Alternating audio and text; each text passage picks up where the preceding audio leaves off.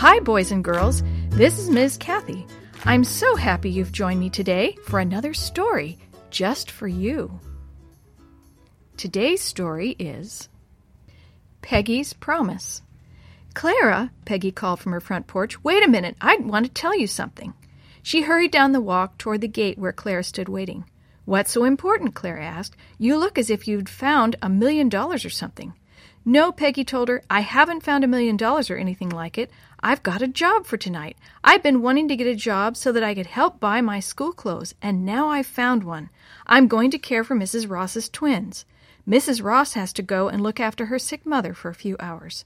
Oh, that, Clara said. I wouldn't say that was much of a job. I took care of Mrs. Ross's twins once when they were tiny babies, but Mrs. Ross was so crabby I preferred not to work for her any more. Clara began walking slowly away from the gate. Well, have fun, she said. Maybe you will like the way Mrs. Ross gives orders better than I did. Peggy went back to sit on the porch again. She felt uneasy. Was Clara jealous? Or was Mrs. Ross really hard to work for? She saw Clara turn the corner toward Mary's house. It had been fun being friends with Clara and Mary. They were both very popular, and Peggy always felt popular when she was with them. Mrs. Ross was ready to leave when Peggy arrived. I'm so glad you're on time, she said as she showed Peggy into the house. This is a trying time for me, and I would feel much better if I could find somebody I knew I could depend on. I would like to tell you just what I expect you to do so that we will understand each other right at the start. I want you to promise me that you won't leave the house under any circumstances. If anything goes wrong with the twins, I want you to call me immediately. Will you promise? Yes, of course, Peggy said. You don't need to worry. I feel that I can trust you, Mrs. Ross said thoughtfully, but we had a very frightening experience with one girl who came to look after the twins, and I have worried ever since. I don't want to seem cross, but our children are very dear to us, and we can't take chances. I know, Peggy said. My parents are very strict about the way I take care of our baby. Mother says that his welfare must come first because he is so tiny and helpless. If you will give me the telephone number where I can reach you, I'll put it right here on the table by my books. After Mrs. Ross had gone, Peggy looked around to see if there was anything she should do before she started her homework. The twins were already sleeping peacefully. There were dishes in the kitchen that should be washed. She filled the sink with hot water and added soap. It would take only a few minutes, and then everything would be in order when Mrs. Ross came home. But before she could start the dishes, she heard a tapping at the door. She turned on the light and looked out. Clara and Mary were standing on the porch. We saw Mrs. Ross leave, Clara said. We thought maybe you would want to slip out for a few minutes and go with us to the drugstore for a soda. You wouldn't be gone over half an hour. I couldn't go, Peggy told her. I promised Mrs. Ross that I wouldn't leave the house. Something might happen to the twins. Don't be silly, Clara said. Nothing could possibly happen. You could lock the door. Get your coat and we'll be on our way. Peggy, Mary said. She sounded impatient. Are you coming or not? Maybe you don't want to be friends with us.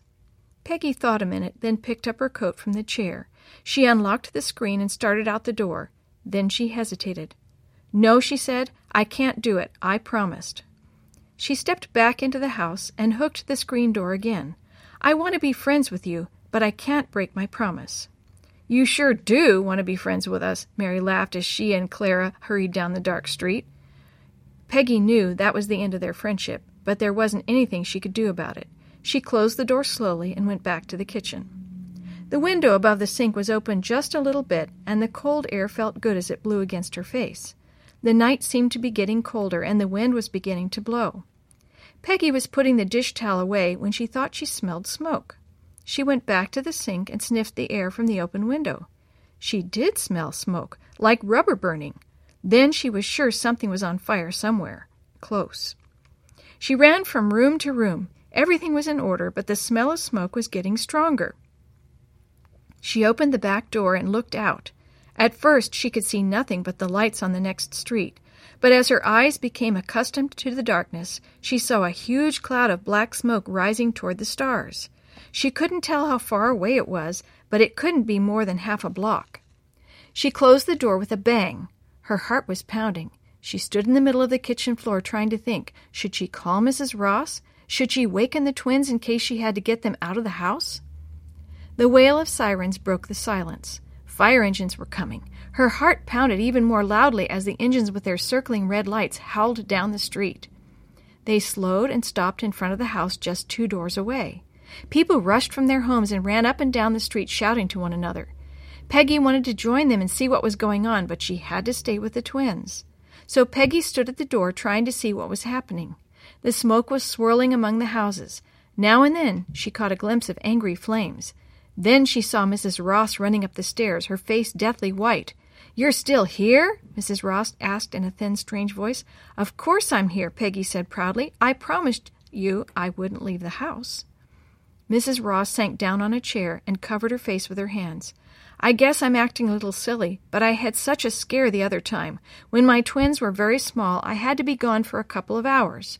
I asked a girl to watch the babies for me, but when I got to town, I found that I had taken the wrong purse, so I had to come back. The door was locked, and Clara was gone. I couldn't get in because my keys were in the other purse. I had to climb through a window to get into my own house. Fortunately, nothing had happened to the babies, but it still frightens me to think of all the things that could have happened. Did you say the girl's name was Clara? Peggy asked. Yes, Mrs. Ross answered. Her name was Clara. I'm afraid she's a friend of yours. That's one thing that worried me. I thought Clara was a friend of mine, Peggy said, but she really isn't. She and Mary wanted me to go to the drugstore, but I told them I had promised not to leave the house. Mrs. Ross began to smile. When Clara came back that day and found that I was home, she turned and ran away. She has never been near me since. As Peggy walked home along the crowded street, she was thankful that she hadn't let Clara and Mary persuade her to break her promise. The fire had been put out, the air was clean and crisp, the stars were bright, and Peggy's heart was singing.